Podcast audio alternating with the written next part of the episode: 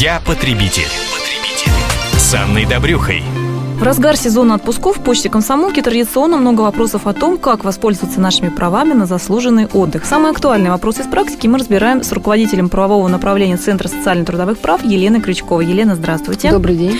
И вот типичная история от Юли, которая прислала нам сообщение на сайт комсомольской правды kp.ру. Моя зарплата состоит из оклада и премий. Я проработала в компании год и один месяц, отпуск не брала, сейчас собираюсь увольняться. Могу ли я получить какие-либо компенсации за неиспользованный отпуск? Отпуск, за сколько дней и как будет рассчитываться размер такой компенсации? Ну, начнем с того, что э, работник перед увольнением он может э, воспользоваться своим правом на отпуск, но это делается лишь по согласию самого работодателя.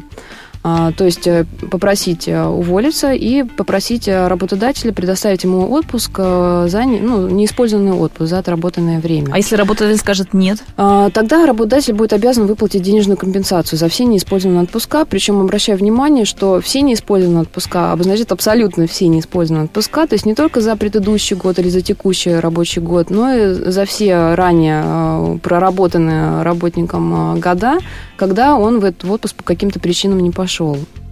Вот. Что касается расчета, а, то а, здесь также идет расчет а, полного отпуска.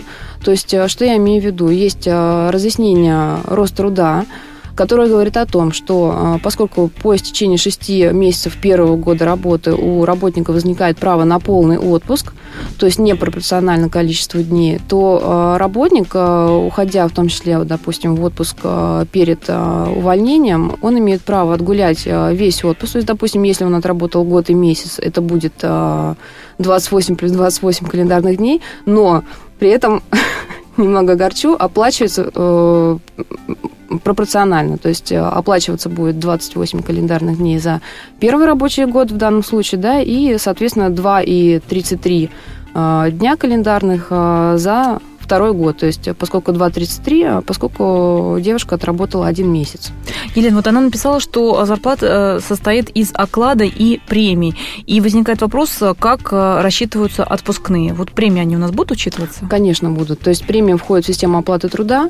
А, есть, а, если кому интересно, допустим, проверить своего работодателя, насколько правильно он все рассчитывает, а, есть постановление правительства 2009 года номер 916. Это постановление, оно принято в соответствии со 139 статьей Трудового кодекса, и в нем разъясняется, каким образом, какие есть особенности для расчета средней заработной платы для оплаты отпускных. Но в целом, по общим правилам, рассчитывается средняя заработная плата за 12 месяцев, которые предшествуют периоду отпуска, отпуска. Вот, и высчитывается из этой средней заработной платы средняя заработная плата за календарный день то есть дневная э, заработная плата, и, соответственно, умножается на количество дней отпуска. То есть это, собственно говоря, и будут э, ваши отпускные. Ну что же, вот такие важные нюансы стоит иметь в виду. А с нами была руководитель правового направления Центра социально-трудовых прав Елена Крючкова. Я потребитель. потребитель. С Анной Добрюхой.